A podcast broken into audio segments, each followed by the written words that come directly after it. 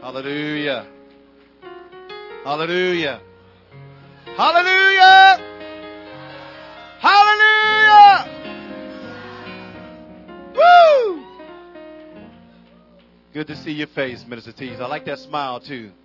I like that smile. Thank you. I see something's happening in the church today, y'all. I'm telling you. Hallelujah. I'm not here to pump you up. I'm just talking about there's a praise that should be in each and every one of us already. That when you come into the house of the Lord, there should already be a praise up in you. Come on, Sister Kathy Brown. There should already be a praise in your spirit. Come on, there should already be a praise in your spirit. Come on, Antonio, there should already be a praise in your own spirit. There should already be a praise in your own spirit for the goodness of the Lord. I said there should already be a praise in your own spirit. We receive it, brother. Thank you. For the goodness of the Lord. Right now, you're not standing because I'm up here. You're standing because of the Lord.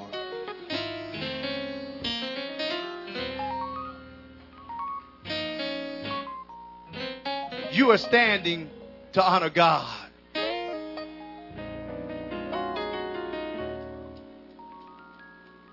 You're standing because of God.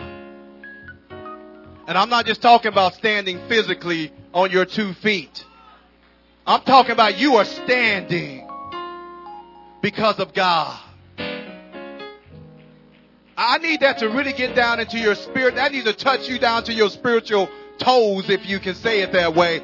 There should be a praise in your spirit because you're standing because of God.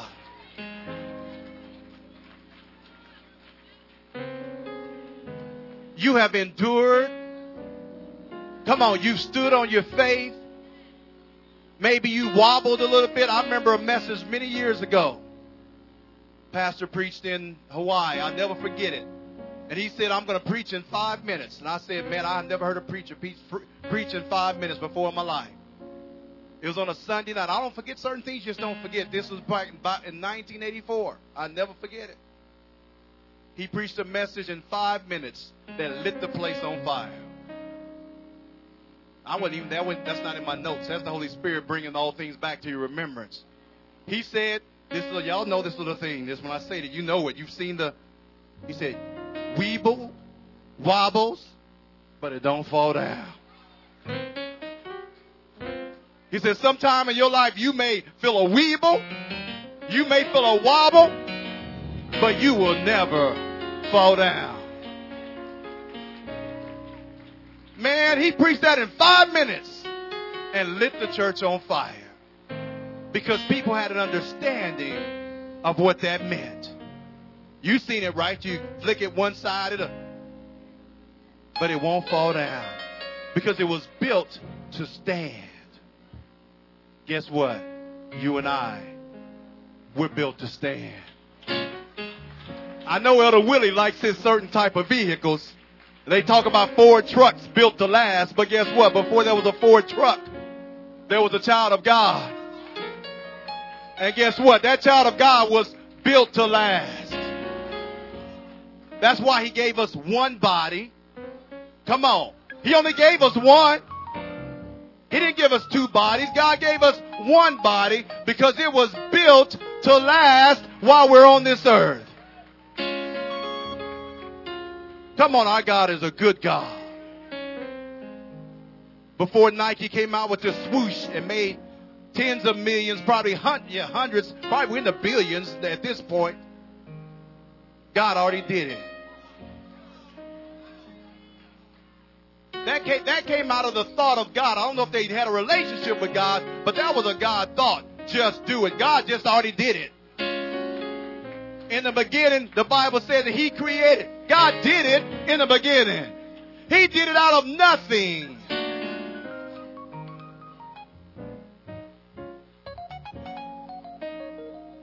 Today, is a God day. Today is a God ordained day. Today is a God ordained day for your life. What you've been believing God for, you got to hear it in the spirit. None of, the, none of this is in my notes. My, my apostle, he prayed in the prayer room this morning. He said, and God spoke to him and said, uh, uh God's going to take you another different, a whole other direction. Did he not? If you were in the prayer room this morning, he said, God's going to take you a whole other direction. And I'm just open to the Holy Spirit. What was I just saying? I just missed that. Say it again. Thank you. Appreciate that. Sometimes I forget because I'm so excited. I'm way down the road, and I forget that I was going down this down the hill here. Today, what you've been believing God for is yours. If you can believe it, if you can receive it in your spirit, it happens in your spirit before it happens in, your, in the natural. It's got to happen in your spirit. Faith, faith happens in your spirit before it happens in the natural. That's why I'm saying if you can believe it and if you can receive it, it's something happening in the spirit in you. You've got to connect with that spirit that spiritual thing that God is doing. You got to connect with it. I'm not telling you something I, I just heard about. I'm telling you something I've been living. And as the Holy Spirit leads me over the next, I don't know how many months, I'm here to tell you, I'm be, I'm be sharing as God gives to. I'm gonna share about some things. You got to connect in your spirit first. You got to connect beyond your mind. You have to connect beyond what you're thinking. You got to connect beyond your own limitations. You got to connect in the spirit. John chapter 6, Jesus says, My words, they are what? Spirit first. Come on, they are spirit first. They're spirit first. And then they are what? In other words, you're going to see it. But it's a spiritual connection first. You got to connect in your spirit. When that word comes, you got to connect. You say, God, that is, that's my word. That's my word right there. Your word says that by your stripes I am healed. Hallelujah. I am healed. Hallelujah. God is doing all kind. Man, this is just a Holy Spirit day. Hallelujah. Hallelujah. Come on, just pray. They felt the need to come pray. I don't know what it's all about. God knows what today, God, is this is not even this is this is not even going to be a design. Is this this is going to go well beyond a design? This is just a spiritual move this morning. I'm here to tell you, you better just flow in the spirit. You need to be an intercessor today in the spirit. You need to be a fighter in the spirit. You need to be a warrior in the spiritual realm today. Because the breakthrough is up in the house, and it's not going to take you long to get it. You just have to receive it. Hallelujah. Hallelujah. Intercessors, y'all need to just pray. Hallelujah. It might be more of this happening. People just might just walk up to the to the altar today. I don't know what you just might just you just might have to walk to the altar and say, God, do the work in me right now. I don't care where we are in the message. This is saying the Holy Spirit is God in this thing today. This the Holy Spirit has got this ship. You might walk. I know we're supposed to be going to classes, and I, am a class guy. I love classes, but the Holy Spirit might just hold us right here today. So I, I can't even pray that out. I can't even pray you to the classes right now. The Holy Spirit is just saying, just stay where we are. You might need something from God right now, and you just come and you just reach out to God. Today is breakthrough. I'm going to tell you now, if you're tired and you need to sit, you can sit down. You have, you have liberty to sit down. And that means nothing. That means you, you're in the right place. So feel free if you need to.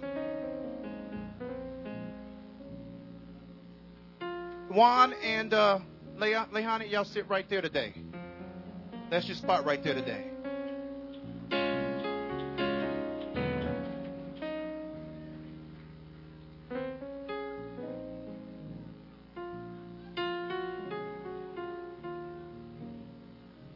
God already told me some things this morning. Uh, it's, it's way down in my notes, but I don't know how, how long it's going to I don't know if I can wait that long to get there. But God told me, I'm going to tell you this, and we're going to, you know, just keep flowing. But and Robert, you're in the right place. God's meant to tell you to stay right there this morning. So you, you, this, this man, uh, this is a man of God right here. This fella is coming on strong. He's coming on strong. Robert is coming on strong. Bless you, Robert. More and more and more. Hallelujah. We might pray in the Spirit today for some time. Folks need to be filled with the Holy Ghost. And it's not going to take you long. Children need to be filled with the Holy Ghost. It's not going to take long today. Today, I just sense in my spirit, this is not a take long day. You're not going to have to tarry. You're not going to have to go home searching. Today is your day if you connect in the Spirit.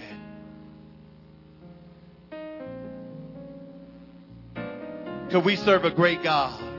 This is what the Holy Spirit was showing me. He told me today, he told me this earlier in the week. He said that, and I wrote it down, this is going to be the greatest praise that's ever been offered up in Living Faith Christian Center.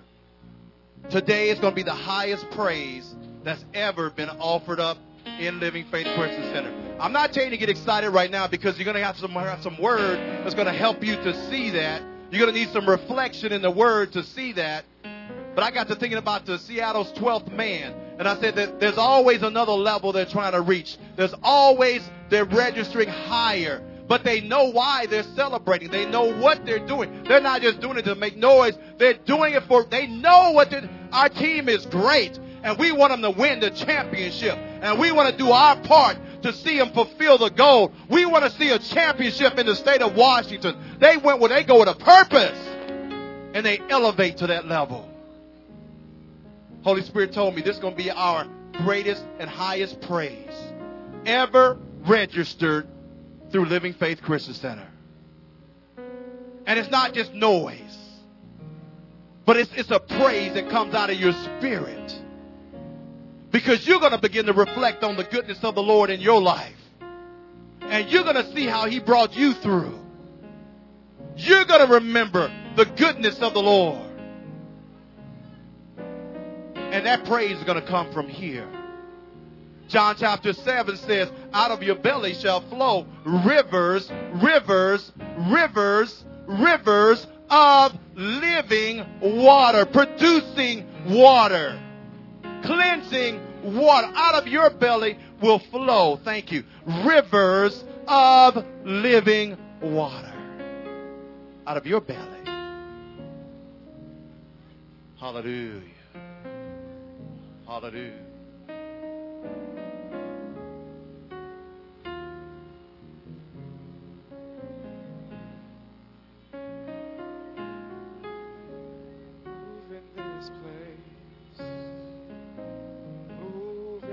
Amen. I receive that.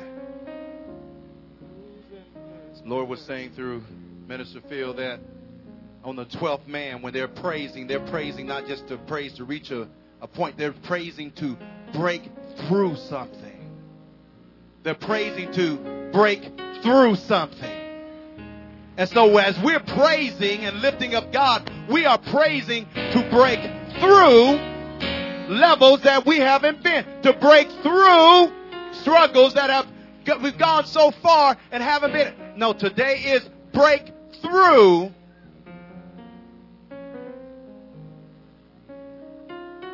Hallelujah.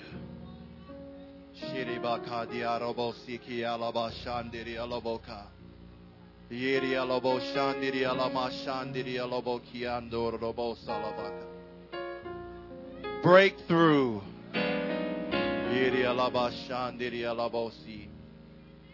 Breakthrough, God. Breakthrough, God. It might be a breakthrough in your marriage because some of you need a breakthrough in your marriage.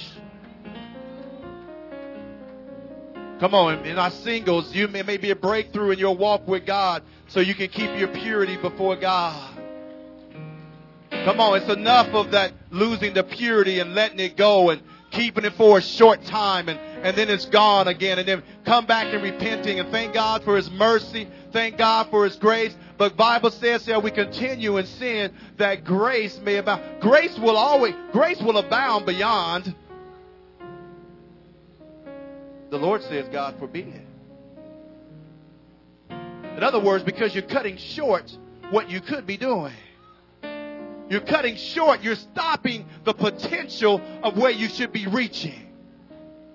Because now I've taken steps back and I've, I've got to take steps forward just to get back to where I was.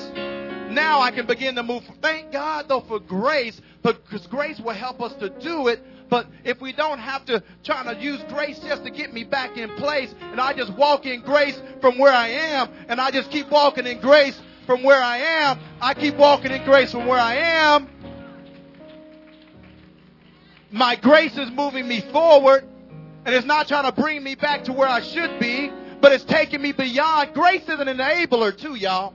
It will enable you to do more than what you could ever think or imagine. Ephesians chapter 3 verse 20. You need some word on that. Now unto him that is able to do exceeding abundantly above all that you can ask or think. Now here's the key to it. According to the power that works in you. Sometimes people stop on the exceeding abundant above all you can ask or think. But that's not complete until you get to the according to the power that works in you. Then we could tie in Ephesians, I mean Philippians chapter 3 and verse 4, uh, 13, 3 and 14, or 4 and 13, sorry, 4 and 13. Then we could tie that in and say, I can do all things through Christ which strengthens me. You got to have some word in you. You do not make spiritual progress without having some spiritual word. You have to get the spiritual meat in your lives to make spiritual progress. You have to have something to draw upon, the spirit to draw upon to bring you to. I'm here to tell you, boy, I'm just been learning that I can, I really can, I really can, I really can do all things. I really can. Oh, I really can. I, I really can. I really can. And it's not just things that benefit me, but I can forgive others. I can release others. Come on. I can help someone else come through. Because I can do all things through Christ, which strengthens me. Hallelujah. Hallelujah. You have something? Thank you, God. Hallelujah. Thank you, God. Hallelujah. I don't say much, but God said go, to say, to do. God loves us. God loves us. But God is speaking to me that there is an urgency. There's an urgency. There's an urgency. There's an urgency in this house. There's an urgency for our lives. You guys,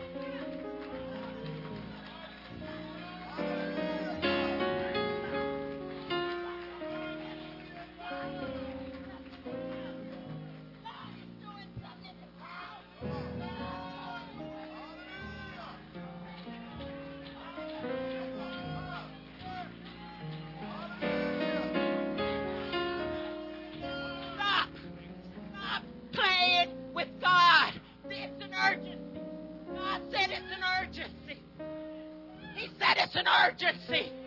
It's an urgency. It's an urgency. It is an urgency. It is an urgency. When the enemy comes to conquer and to divide, he comes to clean house.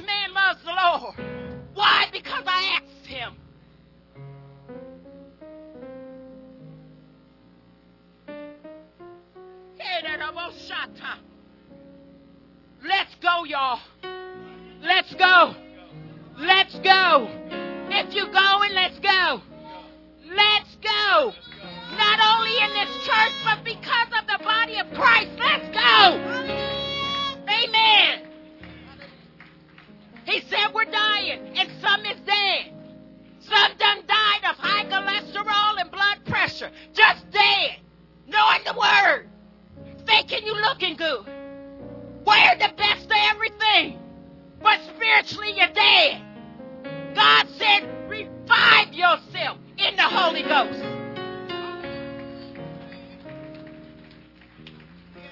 And that's funny that this man of God said that. He said, because I prayed as I came this morning. And I said, God, we need a word from you. We just need to hear from you, God. We done heard everything, but we need a word from you, Jesus. To revive us again. To speak to them dead bones. That we can live again. How many want to live again? Well, next time people ask y'all, nobody got to ask you to ask. Praise the Lord. You just need to be praising Him because that drug dealer you used to be, or that drug addict you used to be, or that whore, or that hooker that you used to be, and God brought you out. That's enough to praise the Lord. But our problem is we don't want nobody to know that. Well, God knows it. And that's what matters. Pastor David and Pastor Linda, I thank God I didn't formally ask, but I was not going home with it on me. One thing I've learned with the gift that's in me, I'm not going home with it. Amen. Y'all be blessed. Stop playing with God. Nobody got to ask you, beg you, try and plead with you to try and get your business right with the Lord. Just get your business right. Because God see it. God know it. And He's trying to help us. He wants to help us. But we got to stand with this man and woman of God. We must stand with him and not by lip service. Not by lip service. Because you can believe if we go through battles, can you imagine the battles that they go through in a day? They're the head. And the battle's coming to them worse than it could ever come to us. I done ran this thing a long time. And I've seen some great ministries go down. But God said not so because this man loves the Lord. Amen. So y'all understand it's us or just him and his wife and his children. But God said even if they don't want to go, he said he going. He done made in his mind he going. He's made in his mind he's going. So all we can do is get in line with what they're saying and what God's showing us. I mean showing them. And then we go head on and track behind them. Amen? Because they going. And the thing about it is, like I said, I done seen great ministries.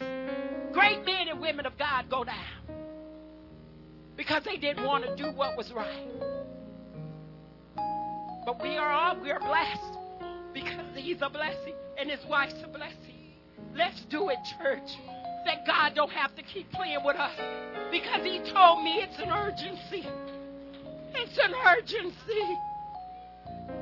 It's an urgency, church. Let's don't get left behind. Let's don't get left behind. Thank you all. Hallelujah. Thank you for your obedience, sis. Hallelujah. Hallelujah. And where are we going? Just where are we going? Where has our pastor, our apostle, been leading us? Where are we going?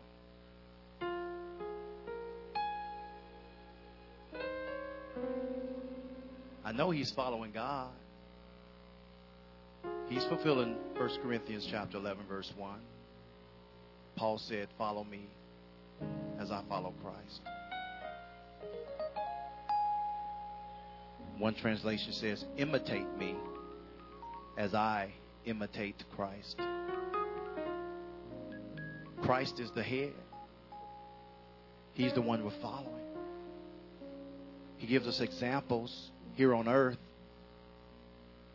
to point us the right direction. And we follow that example. Then each one of us becomes an example. And others begin to follow us. It's important to make sure everyone's following after Christ. But where are we going? Y'all go and sit down.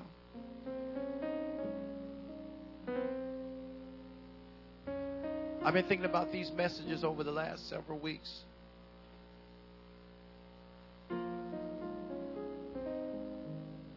There's something needs to be released in the church. God has been helping us to see some things that have always been there, always have been available, always have been for us. But unfortunately, hidden from us because of a lack of understanding, a lack of teaching, a lack of knowledge. Not that we wouldn't want to know, not that we wouldn't want to go, but I haven't been I haven't it hasn't been revealed to me yet. I haven't seen it yet. And what I'm talking about right now, I'm talking about grace. In the way that the scriptures have has laid out grace as a powerful tool and weapon in God's kingdom. Grace has many definitions. And you can't separate one from the other, but you got to put them all together. And when you begin to work them all together, you're going to be able to do some things that you have never thought of before in your life. You begin to go places that you never thought that you could ever go. You begin to do things that you never imagined that you could do. That's all this grace. So why grace? Grace and truth. Why? God's people have been held down too long by rules and regulations. We do have guide we, we, we do have the word to guide us to a lifestyle of holiness. So we don't never take that out. That is our guide to a life of holiness. What the pastor apostle is releasing to us is to understand that let it be the word that takes us there and not let it be what someone else has said. Not let it be someone else's tradition, someone else's own belief system. Let it be the word that leads us to a life of holiness, a life of separation unto God, a life of commitment unto God. Father, in the name of Jesus, I thank you today. God, I thank you. I thank you. Lord, this is my personal. I thank you.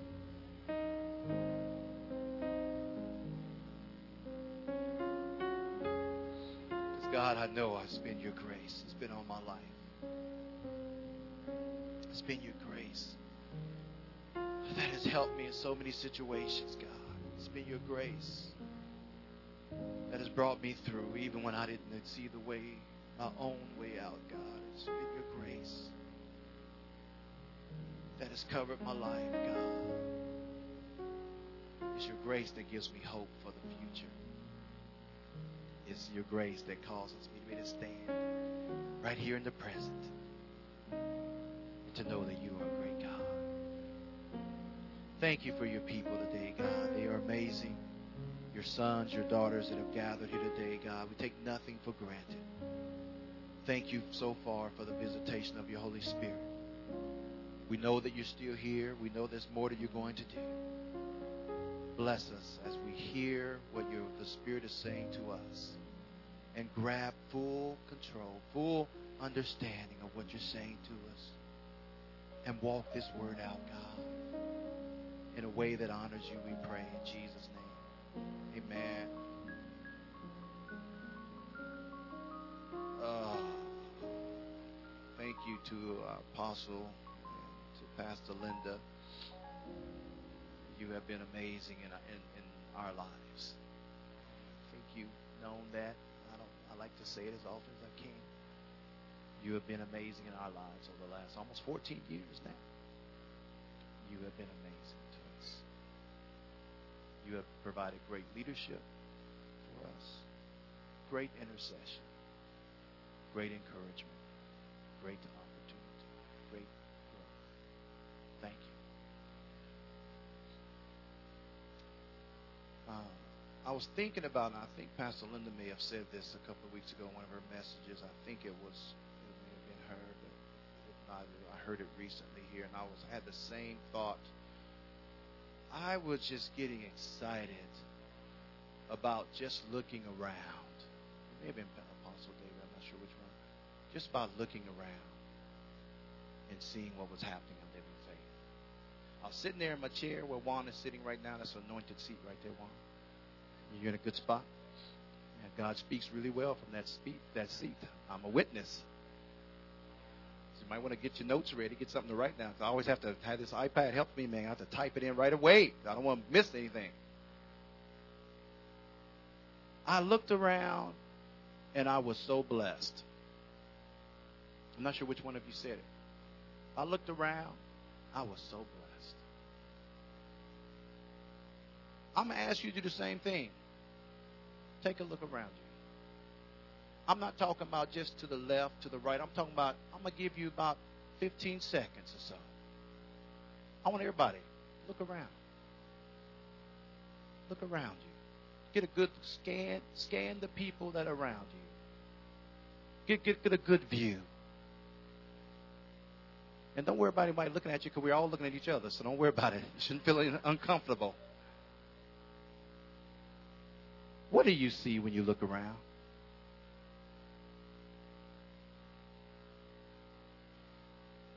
Elias wants to give an answer. Okay, Elias, go ahead, buddy. Thank you. I like Elias. He just—he'd be paying attention. All of our children do. He said when he looks around, he sees God's people.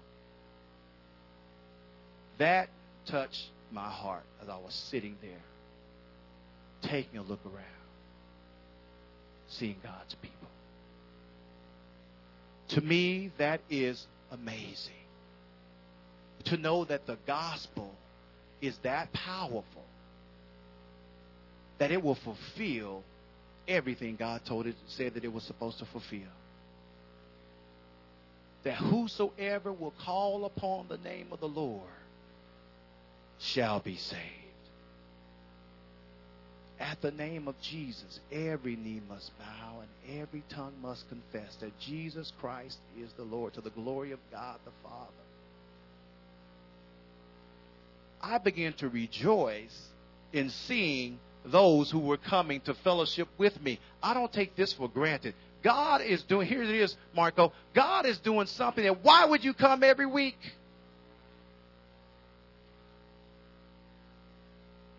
Why do you get up in the morning, get dressed, put on some smell good? Praise the Lord for that. And come to a gathering place. And like the Blackburns, you do it year after year after year after year. Y'all keep counting. I got to get up to 60 or so. Uh, actually, I get up, uh, I'm sorry, I got to get to the 80s. So after year after year. Okay, I'll stop right there. What causes us to do this? What's, what's it all about? And I love about a place like this because when you look around, we don't all look the same. Linda Uregas and I, we probably could be twins, but we don't look like twins. You know what I'm saying? Twins but maybe, you know, from this part right here, I'm saying. okay. we don't all look the same. Obviously, we don't all sound the same. I'm hearing some different dialects up in here. I'm hearing different languages. I'm hearing different, uh, what do we call that? Um, um, accents. Thank you. I'm hearing all kinds of things. Different. But what is it that causes us to come here to a gathering place? It don't have to be living faith by itself, but what cause? Why are we doing this? Week after week. And then during the week. And then the different ministries that you're involved in. Some of you are involved five days a week because of other ministries that you serve in because you want to do it as God has given you the grace to do it. Why, why all the fuss? Why all the bother? I think that's the way I, my, my mind processes. I'm thinking these times. Say, God, you have to be a good God. You have to be a life changing God. You have to be a delivering God. You have to be a God that heals hearts. You have to be a God that, that transforms minds and, and causes us to, to think a different way. God, you, you, just, I just can't explain it. You're just God. And it blesses me from that, from that perspective to realize that it is the Lord who draws us. The Bible says that no one comes into the Father unless they be drawn by who? And now the Holy Spirit is involved. No one can come to the Father unless the Holy Spirit draws them. So obviously the Holy Spirit is moving. The Spirit of the Lord is in this place because people are, this is like the big magnet. And we're like those small, smaller pieces of, of, of magnet that we're that smaller magnet, but somehow we're being attracted to a place. And if it's like a magnet, you don't just fall off. You know, you got to have something separating metal from metal, a metal to metal. You got to have something separating for it not to connect. But there's something that's happening because you're connecting to a place. You're connecting to a vision. You're connecting to a man of God. You're connecting for a purpose. And that amazes me that God could draw each and every one of us from the different places that we're from. Randy's from, from New York, and, and Brother Robert Porter's from D.C., and uh, Devontae is from California, maybe, or Oak Harbor. California? He's been in Oak Harbor so long, I don't know where he's from. I would call him Oak Harbor. Come on. That God would attract us from all over the world. We have silver from the continent of Africa. Can you raise your hand? From the continent of Africa. Come on, raise your hand. Thank you. Come on, celebrate. Celebrate. Celebrate.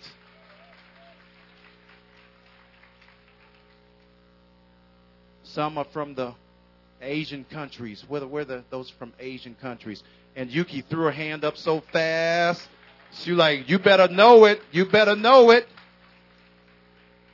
We have wonderful Lehani here as one as well. Was any others from Asian continents? Go ahead. That's right. That's right, girl.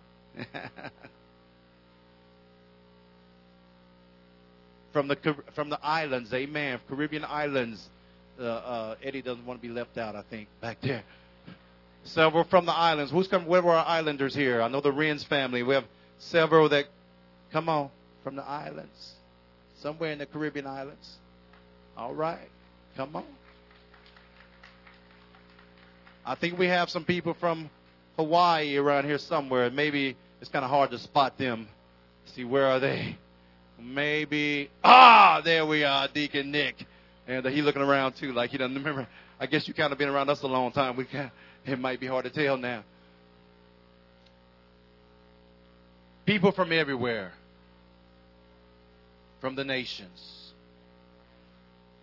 like that song was saying, nations are attracted to a place. I want to connect you in the spirit to what this is talking. There's a place of connection that if you get it, you'll be all right. Today we're celebrating Palm Sunday. And uh, pastor normally gives me an opportunity. I take nothing for granted, y'all. I don't, I don't ask for anything. I don't take anything for granted. If you need me, I'm available. Uh, Uh, normally to minister on this Sunday, and I, I appreciate it. Last year we talked about celebration or crucifixion. Which one will you do? And we saw that how the people people can be pretty fickle if you're not if you're not stable in God. People can be really fickle if you're not stable in God. Because they celebrated Jesus when he came into Jerusalem for what would be his last his last journey into Jerusalem. And then just a few days later, they got stirred up, and they was in the same same people saying, "Crucify him." To me, that makes no sense. But in reality, that happens. I like the Bible. I like history. History is one of my favorite subjects, and I think you're supposed to learn. I know that you're supposed to learn from history. History is there for a reason, y'all. To learn from, and don't do the repeat the same mistakes. Learn from the good things and learn what not to do and prevent, you know, avoid that. And so, as I'm preaching today, I'm teaching. I, I, I don't, I don't take come from an, a, a, a, a perspective that that we're going to not celebrate and then we're going to start crucifying. I'm, just, I'm not even coming from that. I'm going to come from a point of celebration, y'all, because there's enough that, like Sister Kathy was saying, there's enough that, that I already know. There's enough that's already in me. I, I should never crucify Christ. I should never be denied. I should never deny Christ. Because there's enough that He's done in my life, and I've seen the results of walking both sides of the street. Only thing should come out of my mouth is praise. I shouldn't doubt God because I've seen enough scripture that when they doubted and had unbelief, how it impacted them. But when they had faith, how it blessed them. Come on, I know enough. There's enough that I know. I'm not talking about you. This is my personal. I know enough that I should never doubt God. Now, do I do it sometimes? Probably yes. But I'm here to tell you that's becoming less and less. Are you hearing me? So I'm saying when you hear the word, faith comes by hearing, Romans chapter 10, verse 13. So then faith comes by hearing, and hearing by the. Faith comes how? By hearing the what? Word of God. So as I keep hearing the word of God and I receive it in my spirit and begin to walk it out, guess what? I should have faith now to be able to withstand some things and not be that one who's shaken and that one who's, you know, falling off to the left, falling off to the right, people getting me off course. I don't think so.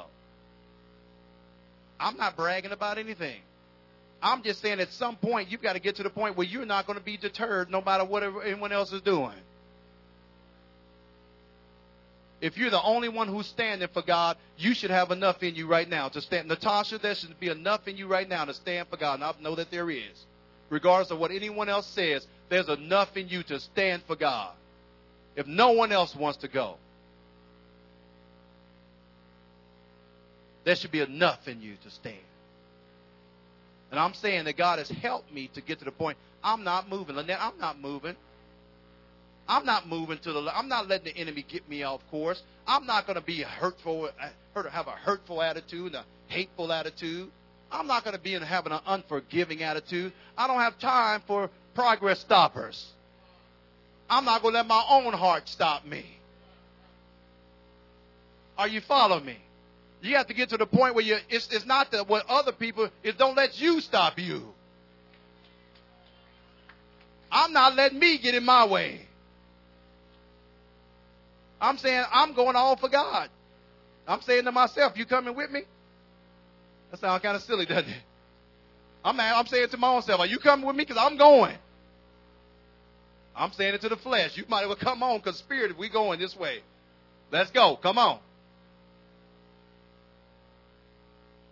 Let's get some word in us. How about that? I want to talk to you today about, our pastors have been talking about grace. I want to talk to you today about grace unleashed. Grace unleashed. I've never heard it like that before. Grace unleashed. You say, what is he talking about? Let's start right here. Matthew chapter 21, verses 1 through 11. I'm going to read these kind of quickly so you can just see the, the setting.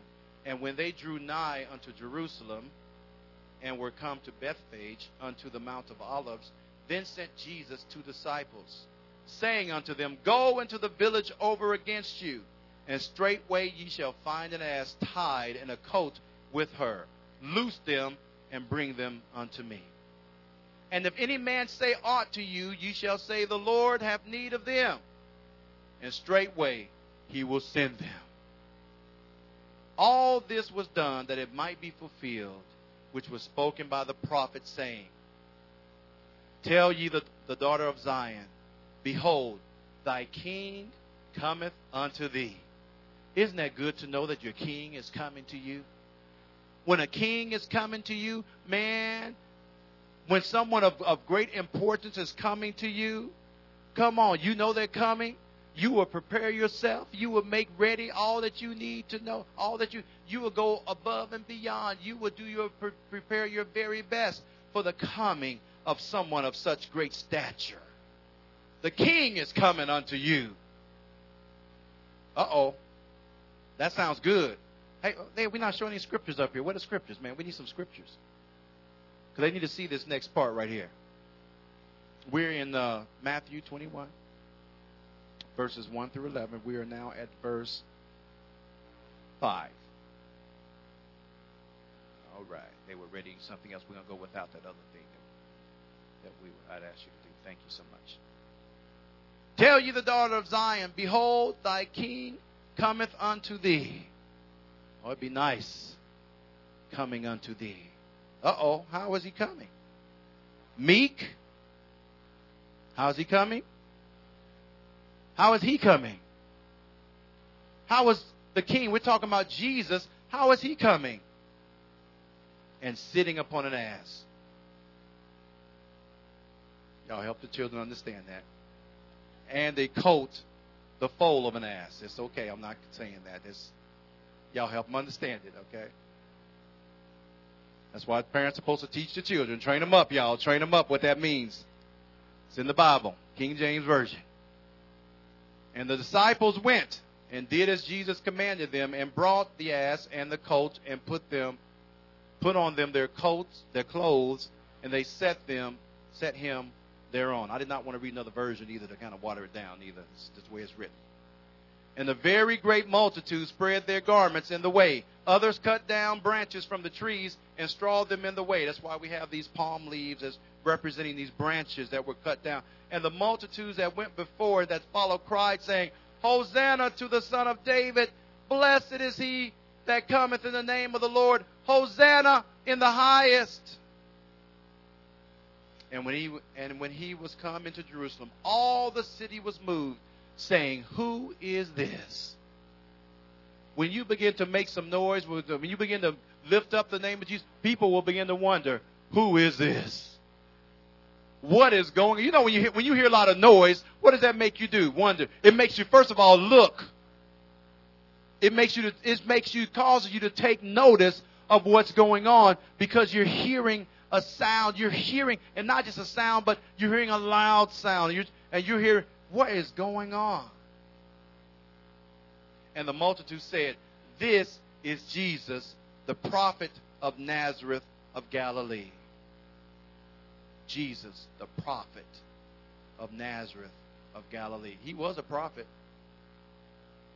but he was greater than a prophet, too. He was more than a prophet.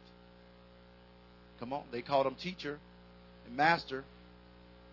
He was more than a teacher and master as they were referring to him. He was God. And that's what was hard to understand. That he was God in the flesh. That this was truly the Savior of the world right in our midst. That's an important thought. It's good to recognize him as a prophet. Yes, he is. He's the greatest of all prophets. But he was greater than just the prophet of how they were recognizing him. We've been talking about grace. Grace Unleashed. And when I wrote Grace, if they had the title up there, it has a, a, a kind of an acronym. I like those acronym type things. I like working with that.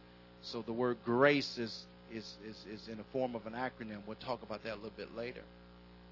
Paul became a messenger. He was called by God to be an apostle.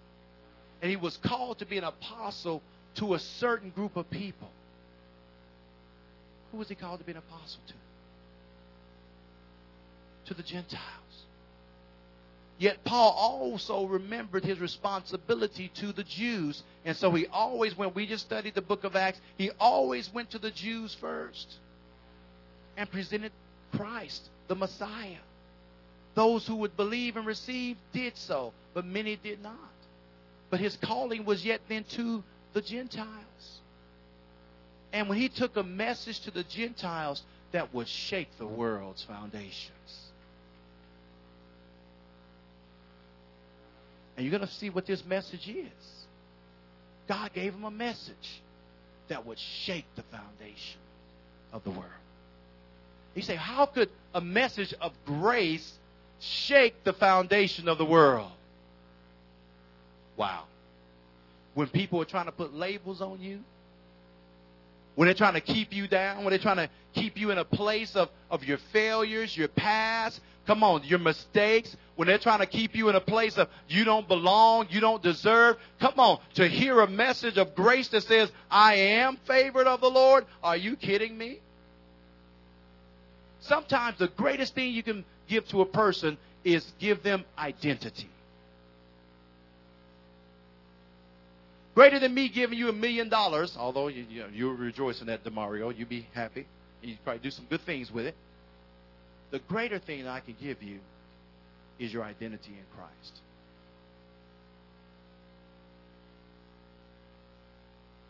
Juan has come to embrace it. Your identity in Christ.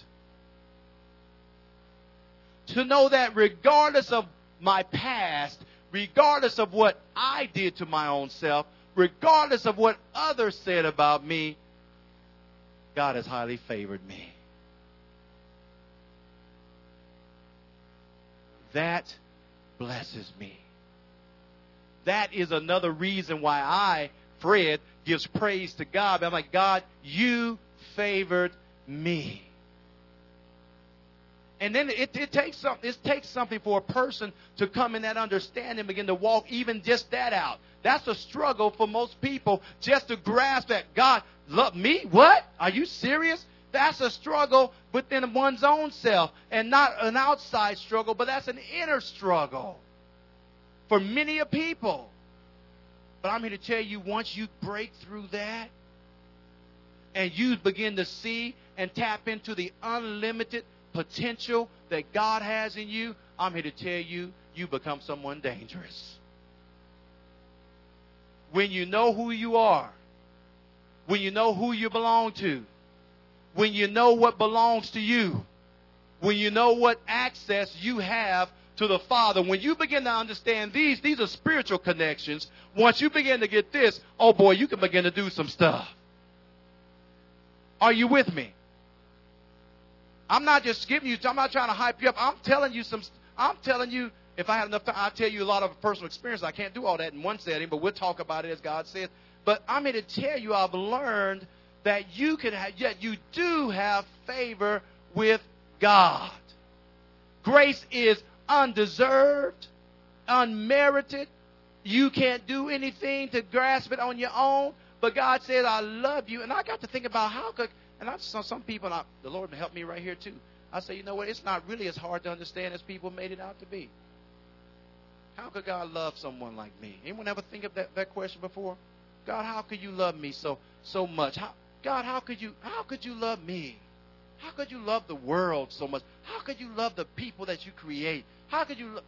and, and God just said, it's not as hard as you think. Sometimes people make it so hard. But God gives us an example. And really, you're, you're living out an example, and you don't even know it before your own self. You're living out an example.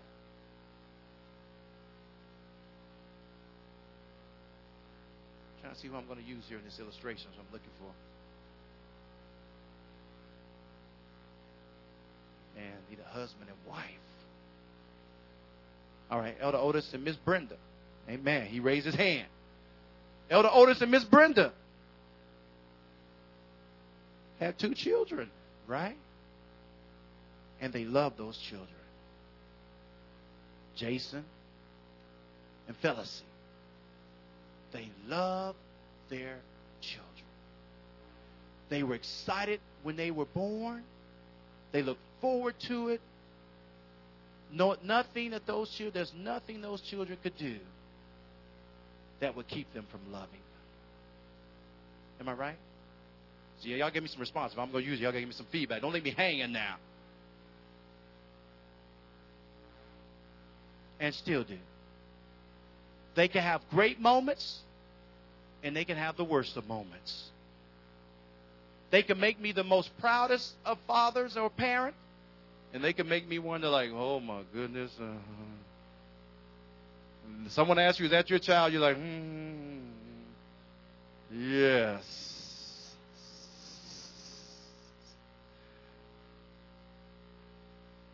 But one thing that showed me, the Lord showed me that a natural parent loves their child.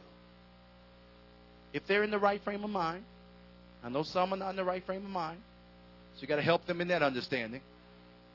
But their natural tendency is to love that child, regardless. If they poop all over everything, they might fuss a little bit, but they're going to clean it up.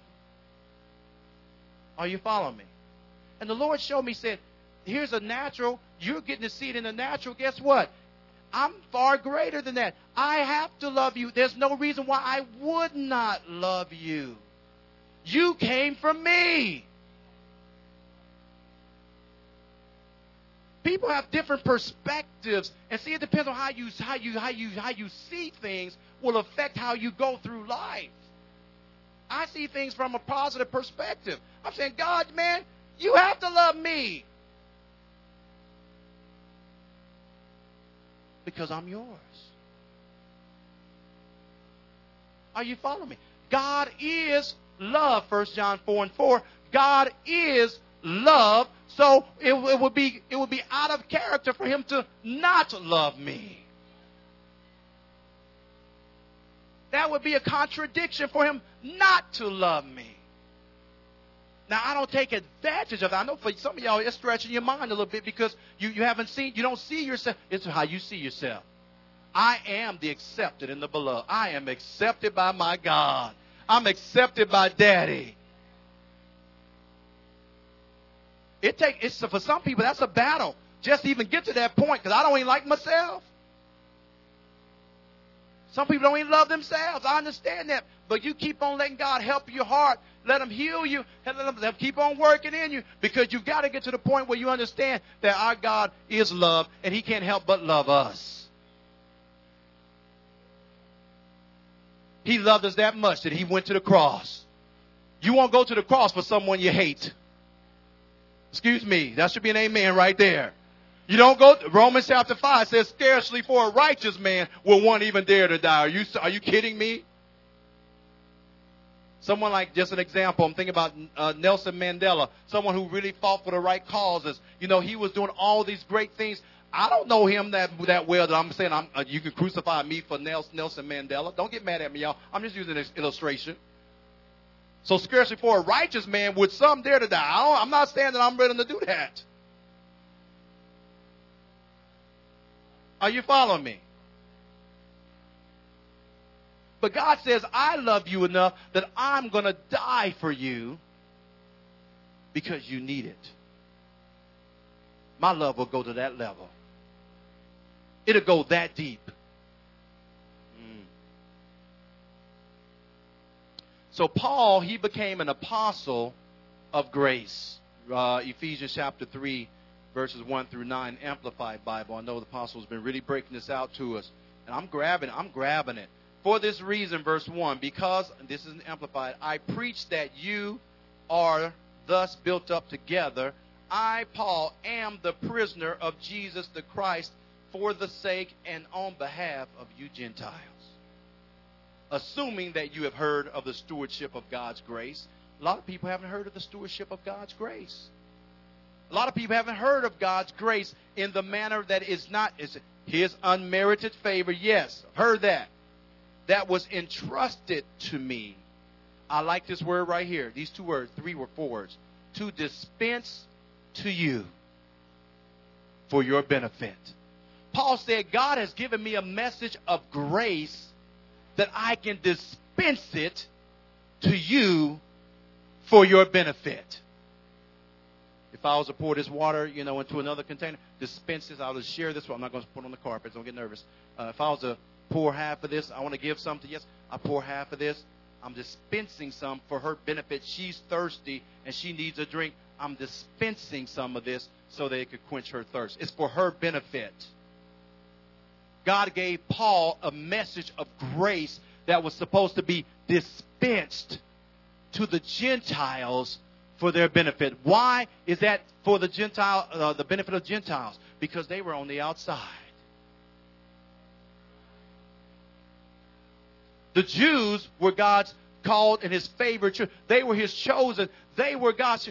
He said, you know what? But I've got to, I said I'm dying for the world. Come on. I've got to include you. I must. And he included us through grace. Are you following me? What am I saying there? Grace is being taught here. Grace is being released here as a, a an accompaniment, accompaniment a complement to a culture of honor. A culture of honor. That's honor. We're honoring all. This church has a purpose to honor all, from the youngest all the way up to the oldest. Honor all. Grace is an element that's dispensed that helps us to honor all. Are you following me? Paul said, I'm going to be, I'm going to be poured out. I want to be poured out. I'm going to pour into you a message that's going to help you for the rest of your lives. What we're receiving about grace and truth and grace and love, grace and faith. What's the common denominator? Grace. What's the common, common denominator? Grace. Grace and truth. Grace and love. Grace and, what's the other one I missed? Faith. These are messages that we've received. These are points that our pastors, grace in action. What is the common denominator? Are we catching it? Am I catching it? Am I grabbing hold? It's grace. But now, what am I doing with it? All right, save that. Verse 6 It is this that the Gentiles are now to be fellow heirs with the Jews. Look at that. Come on. Favor. Come on. To become fellow heirs with the Jews, members of the same body and joint partakers, in other words, sharing in the same divine promise in Christ through their acceptance of the glad tidings of the gospel. I'm here to tell you about just us receiving the gospel, receiving Christ as our Savior, entitles us to more than we've ever had access to ever before in our lives. Each one of us now has unlimited access into the things of God. Wow. I began to hear about grace. Um, I think I wrote it down here in 1990. I remember things like this. You, I know you have certain points in your life you remember things. I remember certain things. It's in 1990 I began to hear about the dispensation of grace, and begin to be exposed to some teachings that about grace, and not just grace to get me out of trouble. I don't. I want you to see it's not just grace to get me out of trouble, but it's grace that empowers me, that enables me, that pushes me beyond where I've ever been before because now I understand I have a relationship with the God who created all heaven and earth. And he says he gives good gifts to his children. So it depends on how you where you how you view your relationship with God. I view my relationship with God, you're my heavenly Father. I am your your son and what you have, you said that you gave it to Jesus. Jesus already prayed in, uh, in, in, John chapter 17, one of my, I think one of the most powerful prayers that I've ever seen written. He said, Father, I've fulfilled your will. I've done everything you've told me to do. And guess what? I'm sharing now what I have with these. And I'm not only sharing them with my disciples, but I'm also sharing with them that will believe after them. That's where I, I said, I'm in that category, man. God has me in the Bible. I'm in the Bible. You are in the Bible. Maybe you've never seen yourself. You are in the book. I'm in that part right there. And that excites me. God, I'm a part of one of those that you said you're going to share with those who will believe after. I'm one of those. So now I've, I've come into agreement with uh, Romans chapter 8, which says I'm, not, I'm, I'm now becoming heir of God, and I become a, a joint heir with Jesus Christ. Same access, same power, same authority, same difference making ability through grace. I want to just give you grace this way. And I came in last week at the message, and Pastor was preaching about grace in action. It's good to see scriptures that help us to understand grace we need that, right? That's that's important. I have to see. I have to have a foundation that show. I need to. I need something to point me the right direction. I need to see it in the scripture, and then I need to receive it into my life. And guess what? Now I become a what? Oh. Huh? I become a believer, and then I become a. Uh, there you go. I become a conduit that this same grace that I'm receiving in Scripture that they walked in in, in, the, in, the, in, the, in the Bible times, I'm receiving it, and guess what? This is where the Lord has really taken us. I become a conduit that now I begin to dispense the same grace that I have received. I'm dispensing that to others. If grace could change my life, cannot grace change someone else's life through me as a conduit? Can God not use me to change a situation because I understand grace from a better perspective? You better know it. Grace is this way. When we're talking about in action, you want to see it in, I want to be to see it. I want to be to understand it. What does this mean? Grace, the G is for grace, first of all, is given. Grace is given by God, right? If you look at Ephesians chapter 3, using verses 1 through 11 as your foundation, you will see that grace is given freely by God. You got to get that part. Grace is given freely by God. God didn't set any any any any any limitations on it. He didn't say you have to meet these conditions. He said, "I give you grace." And you look, in there, verses two and seven. It says that Paul was given grace. He was given the ministry of grace. It was freely given by God the Father. Then grace has to be received. So you become a giver, and then grace has to be received. Come on. I have, in receiving Christ, I begin to receive the grace of God into my own life. To know, God, I don't deserve this relationship, but you give given it to me. I now am, uh, I am uh, now able to walk in this grace that you've given me. So it has to be received. The next thing grace has to, it has to be applied. It's one thing to grace to be given. It's one thing for grace to be received. You can receive it, but if you don't apply it, it's not doing you any good. It's just like someone gives you a rebate. Who like a who would like a rebate in the mail? I like those rebate. I like those surprises that come in. Man, I like some. I, I, I like me some surprises that come in mail. Uh, That'd be that'd be blessing me, boy. I'm like, woo wee! I didn't know that was coming. So it's given, it's received at the mailbox because you pick it up. It may be a thousand dollar check. I, I may have it may have been given by someone. It may have been received by me. I've got it. I put it on the counter. Or I put it in my drawer. I've got it. Woo! I received a check for thousand dollars.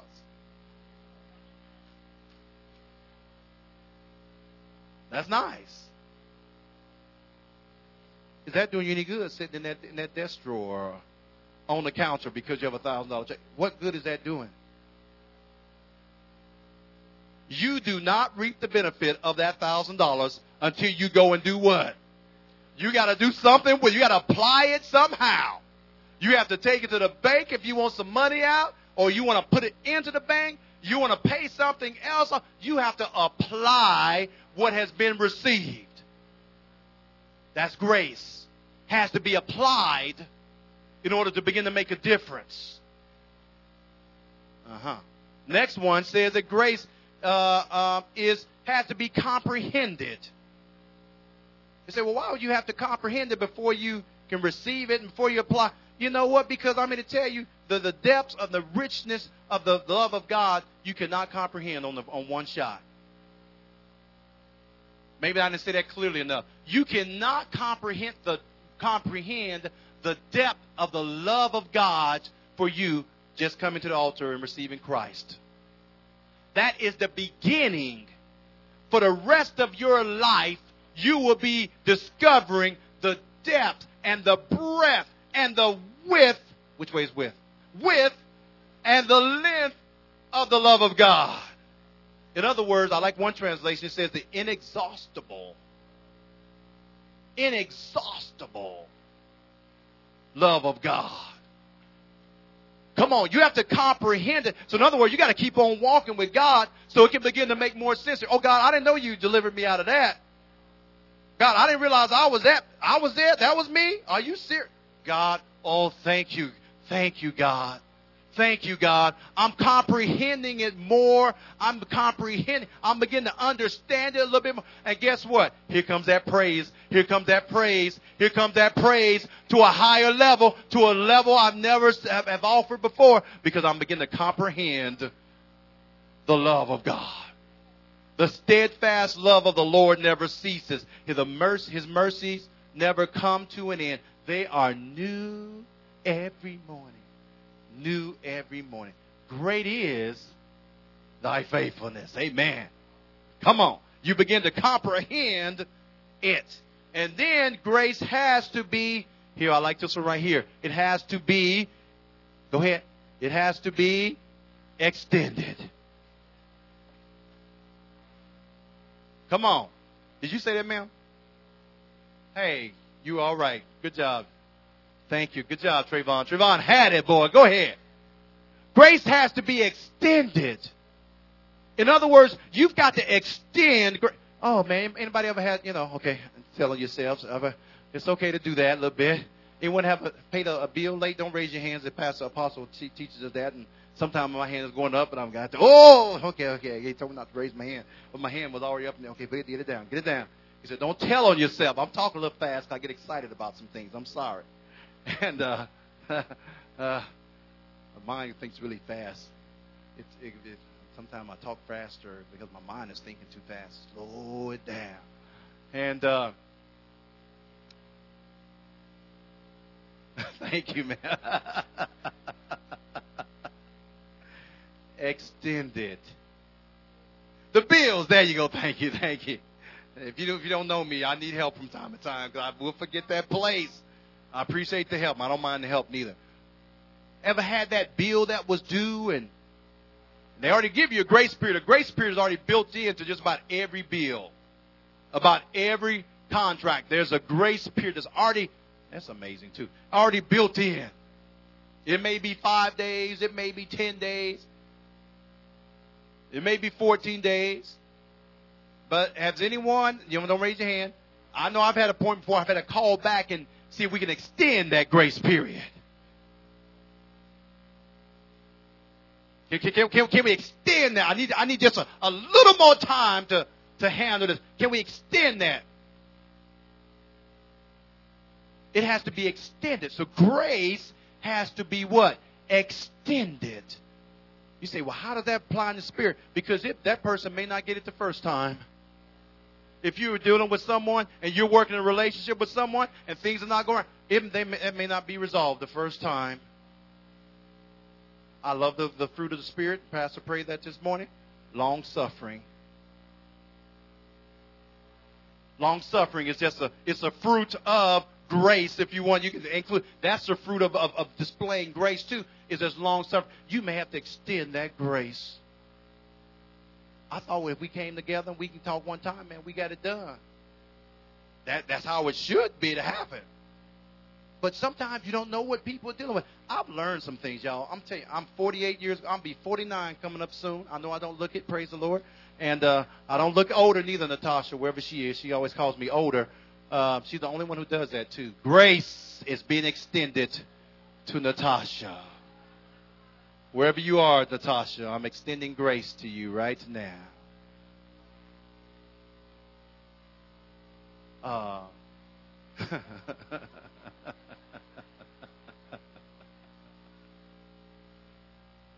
Come on, Lehani, where was I? Say again. Long suffering, fruit of the Spirit. Say again. Thank you, thank you, thank you. I'm so sorry, y'all. I've got a lot of things on my mind. And uh, no, I'm not older. Praise God.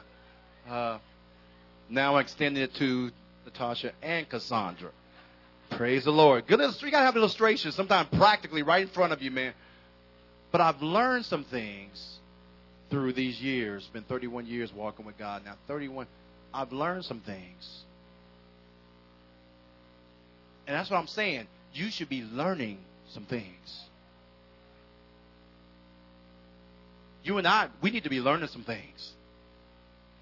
I should not be in the same place 31 years now later than I was when I first came to Christ.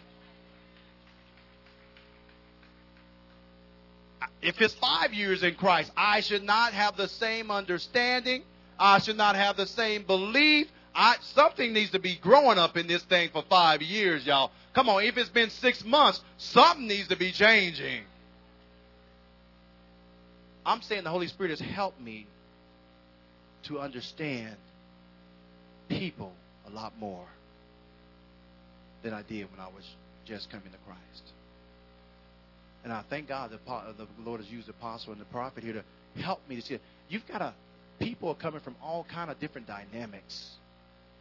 And if you if you're not if you're not allowing the love of God, you have the love in you. So I'm not gonna say you don't. If you're not loving, the love is in you. Hello, because the fruit of the spirit, part of the fruit of the spirit is come on, love.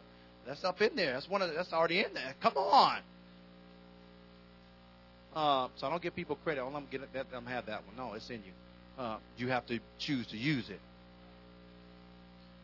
But I've come to know people come from so many different dynamics. That things have to be broken off people's lives. Just to get them to a point where they can even begin to hear what you're saying. You don't know what they've been through. You don't know what their struggles have been. You don't know what their limitations may have been. I'm coming to understand people just come from different walks of life, and you just gotta you have to rely on the grace of God to help you to understand people. But you have to be willing to work with them. I'm more patient with people mentally than I used to. I'm more I'm more understanding. I'm not saying I'm not bragging. I'm telling it's, it's taking some time, but there, there, there better be some progression, y'all. That's what I'm trying. There should be some progression that I should be now one who can extend grace a lot more than what I used to extend. I should have a greater understanding. I should be able to relate with people on a better level now. And thank God that He's helped me to do that. Are you following me? So receiving the Word of God should cause some change in one's life that causes them to walk totally different than they used to walk. That's just the way I am. That's a cop out. Can I t- help you? I'm, I'm help. That's a cop out. That's not, that's not even putting forth effort. That's just the way I am. That's not effort.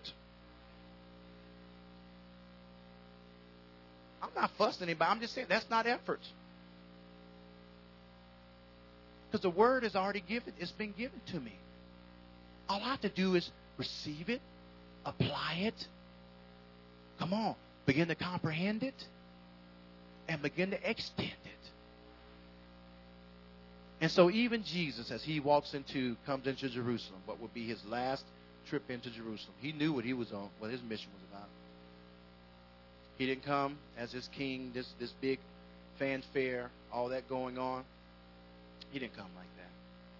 But he came meek, lowly. But he wasn't lowly. He knew who he was. He already knew who he was. But he came to redeem us from the curse of the law, the curse of sin, the curse of death. So he came, humbled himself for my benefit, for your benefit. Let me share this here, and I'm getting to a close. I told Pastor Linda I had something in here for her. This was amazing. Y'all ready for this? This is I heard a, heard something from the Lord. For this came from the Holy Spirit, and it just it it it, it blessed me, and it has helped me since I've heard this. Uh, so y'all listen really well. This is for you, Pastor Linda. It was amazing. I don't know. Anyway, I wrote it down. It was uh, Thursday, April third. I always like to capture things. It was 4:15 a.m. Boy, if I, I've learned how to get on, start writing. When the Lord starts speaking, you better write. Well, at least I, I would say with you, because maybe you're good. You're better than I. I have to write. I've learned to write because I've missed a lot of God thoughts by thinking, well, I'll remember. I'll, there's no way I'm going to forget that one.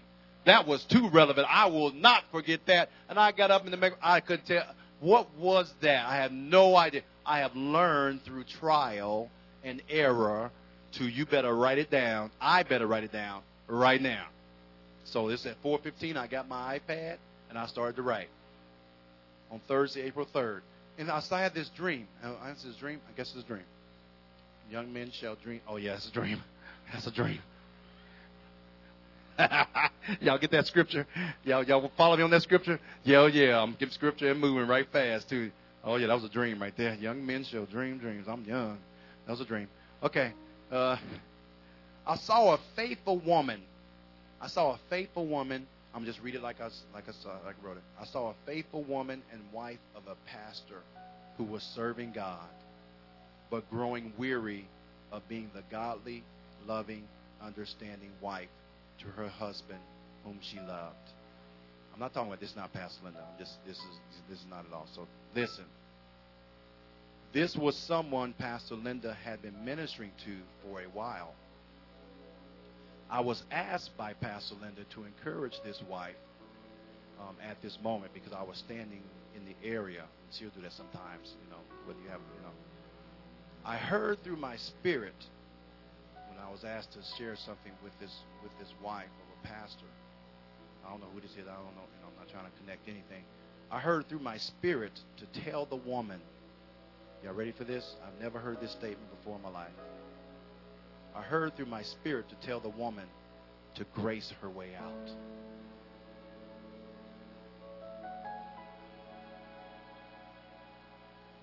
to grace her way out. Like, what does that mean? Like, oh God. I have never heard that phrase used before. This signified to me that relying on grace as an as an enabler to do exceeding more and abundantly than you can in your own strength will see you through the most difficult of situations. Grace your way out. I saw what used to be and what what should have been a clear street. Let's say like Pioneer Street. What should have been a clear street was crowded with large vehicles that were parked in an angle. It's like that one way right through. Man. As we began to drive down the street, the parked cars began to slide into our path. These are large vehicles. The woman thought this was an impassable road. Yet, the Holy Spirit told me to just move the vehicles with my hand, and they would move. In faith, I began to do this, and they did move exactly that easily. The woman then began to do the same and achieve the same results. This is all that I said to her. Not a long conversation, but an act of faith through grace, understanding, enabled her to see the victory and strength God had already placed in her. What does this all of this mean? You and I can also navigate through life struggles, difficulties, and unexpected challenges with ease. That's a key. You and I can navigate through life struggles, difficulties, and unexpected challenges with ease through grace, which is the empowerment and enabler. Is there anything too hard for God? What about for God working through you and me? Is anything too hard? I'm not sure how that connects with you. Large vehicles, and God said, you just need to grace your way out. Anyone ever heard that before? I've never heard it. It was the Holy Spirit. And I could see how it's supposed to apply. Grace is an empowerment, is an enabler. It will let you allow you to do things you never thought you could even do, go beyond what you could even. Come on. And all you have to do is move it with your hand. It wasn't a struggle. I didn't see anyone force. I just saw, I'm talking large vehicles. So I don't know, you know, what large is. I, couldn't, I just saw large vehicles. Can you imagine moving a large vehicle just with your hand? Just moving it with your hand. Not struggling. Just move it with your hand. Grace is the strength that's already in you to do anything that's before you. Because remember, grace is given by God. Grace is received by us. Grace is applied to the situation or to the relationship that it's needed. Grace is comprehended the more I begin to walk it out. I'm comprehending it. Grace is extended. It's going beyond and accomplishing more than I could ask or think. Move it with your hand. Don't struggle. Don't fight. Speak. And then begin, I begin to connect. I said, Oh my God, I see it. I'm seeing it. Then he said, You can speak to these mountains. Oh, I like I like these illustrations because none of this requires a whole lot of effort. It just it, it, requires coming into agreement with what God has already said, coming in agreement with His Word. He said, just Wendy. He just said, just speak, just speak to it, and those mountains be removed. and they're not just removed, but they be cast into the sea. Grace, I'm telling, y'all, because of the dispensation, because there's been an outpouring, there's an outpouring of grace happening up. What's happening in Living Faith? There's an outpouring of grace. There, there is like I can see it now. I can see, I can see a, a huge picture from heaven.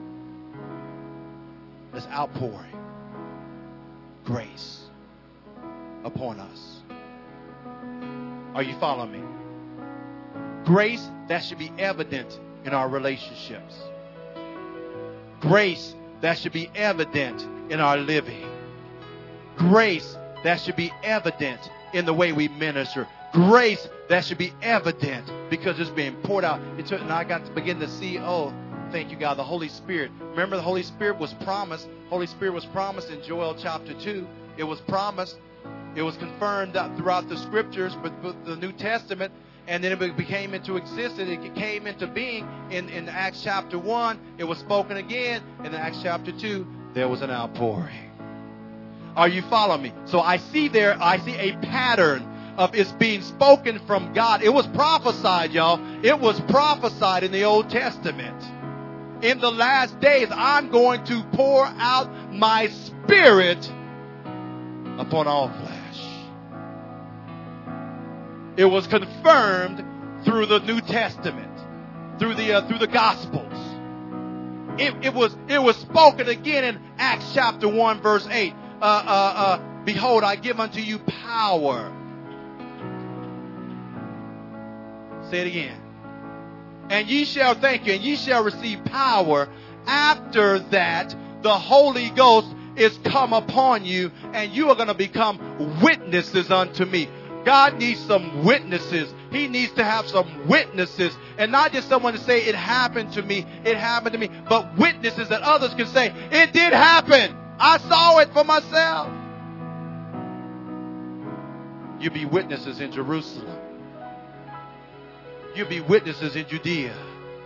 Judea. You be witnesses in Samaria. You're going to be witnesses into the uttermost parts of the earth if you receive it in the Spirit.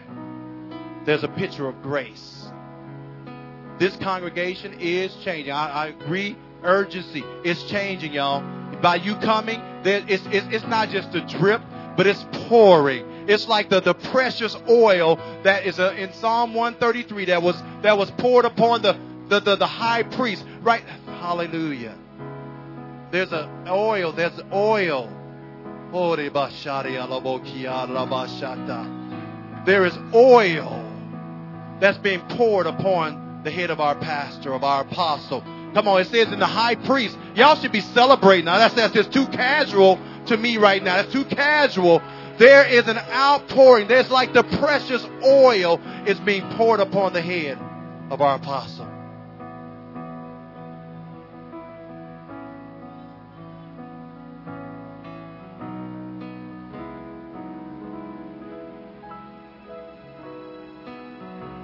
Shiri bakaria labo shalabaka. Shiri alabo shiando robo selebekia rabasata robose. There's a vessel of oil that's been flowing. It's not just starting to flow, y'all. It's been flowing from heaven to earth. And it's poured upon his, it's, it's already been poured upon his head. That means he's already received it. That means poured upon his head means he's been the initial re, uh, uh, uh, receiver. It's, he's already received it. And then it says that, that oil was so thick that it began to saturate the high priest's garments, Aaron's garments. And it began to cover his entire body. And it began to drip. That's when the others begin to be impacted. So pouring upon the head, and now those connected, closely connected, been dripped. Come on, over the prophet of the house. Come on. I'm not making up titles, y'all. I'm talking Bibles. I'm talking Bible. Is there? I saw this this this week. I said this. This Pastor Linda came in. Is there a prophet in the house? Is there a word from the Lord in this house? There is a prophet. There is a word from the Lord. There's the proper alignment, an apostle. There's a proper alignment, a, a, a, a prophet. There's a proper alignment, pastors. There's proper alignment, uh, evangelists, and there are teachers. Y'all, God has set us up for something great. I'm here to. uh, some of y'all just way too casual. God has set you up for something great. And you are being equipped in a manner, the Holy Spirit is equipping us to do the real work of the ministry. To take this land. To be a governing church. To be a difference maker to be a place where miracles happen. We already print miracle, miracles. God, thank you. We already know that we already have some already here. There's more coming. That the unsaved are coming in with their with their brokenness. The unsaved are coming in with their with their legs, you know, can't hardly walk. I had in the scriptures right there uh, about those who were blind, about those who were uh, were lame, those who, hallelujah, were lunatics, and those who, hallelujah, had issues of blood, and those who, come on, all of these were healed because Jesus had entered the place.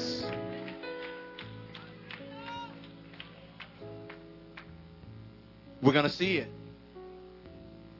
We're partakers. We're adding our faith. This, we're creating an environment for miracles, y'all. We're creating an environment for miracles.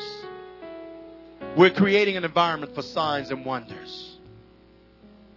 They're available. Needs an environment. And it won't just happen here, but this will be where it begins to happen.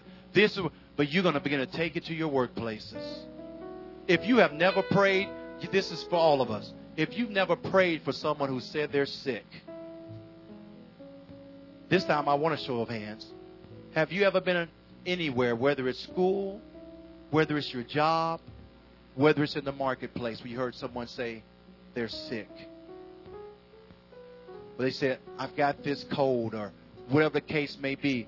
That's almost all of us, maybe all of us. Can I tell you this? Grace is about to be released through you. All you have to do is say yes to God. And it's, it's time. The Bible says, lay hands on the sick, and they shall recover. I'm telling you, that's from the Holy Spirit for each one of us. This week, in the next few days, you're going to be challenged with that. You're going to have an opportunity. I'm here to tell you, pray. Just pray. Just ask them, can I pray for you? And as you touch them, I'm here to tell you, God is going to use you because there's an outpouring of the Spirit that's already been falling, already saturating. And people are going to get to know God even more and more. Are you following me? In me, I have a praise to offer unto God.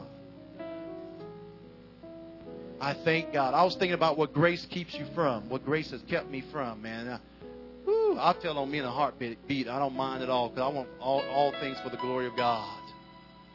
I got to thinking about grace, man, and unleashed. I, I mean, I'm, it's, I'm unleashing it. I'm unleashing it. I'm, I'm, I'm, I'm, discon- I'm unhooking. It's like that. That that, don- donkey. I'm use donkey this time. That donkey was unloosed. That coat that was unloosed. It had to be unleashed in order for it to be used and for it to be uh, uh, uh, applied. It had to be unleashed so Jesus could sit on it and go into the city, coming in meek and humble, yet full of power and full of glory.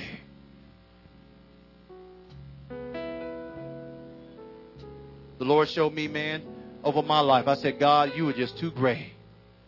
That you kept, grace kept me from my own self. Grace kept me from destruction of my own life. Grace kept me in areas that, that I wouldn't. Grace rescued me out of my darkness and brought me into light.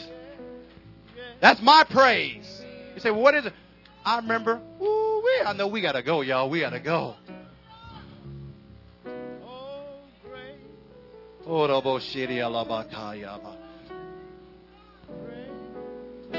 I remember when I was trying to discover what it was to be a man. Teenager. I didn't I didn't know I didn't didn't have that fatherly example in my home at the time and three brothers and I was the youngest and none of us knew what we were doing. None of us knew what we were doing. My, my black none of us knew what we were doing. None of us knew what it meant to be a man. Not one of us. Yet we were trying to be a man. And I was the youngest, so I'm trying to follow them. And they don't know where they're going.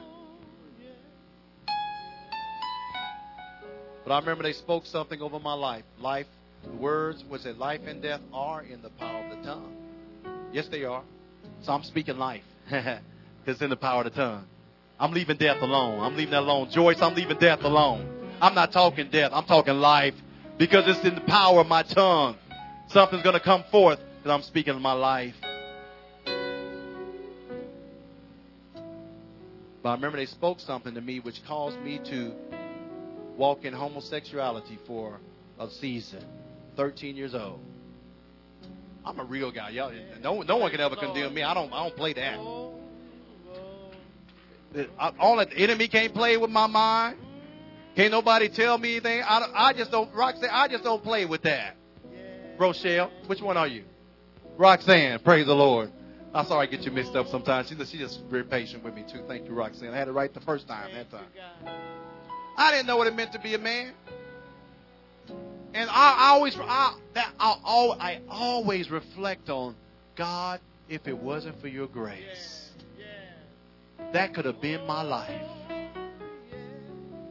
God, that could have been me supporting, you know, what's being supported right now, same sex. That could have been me. I, I think that, Patsy, I think that deeply. What could have been the end of the road? That could have been me. Oh, God. If it wasn't for the grace of God.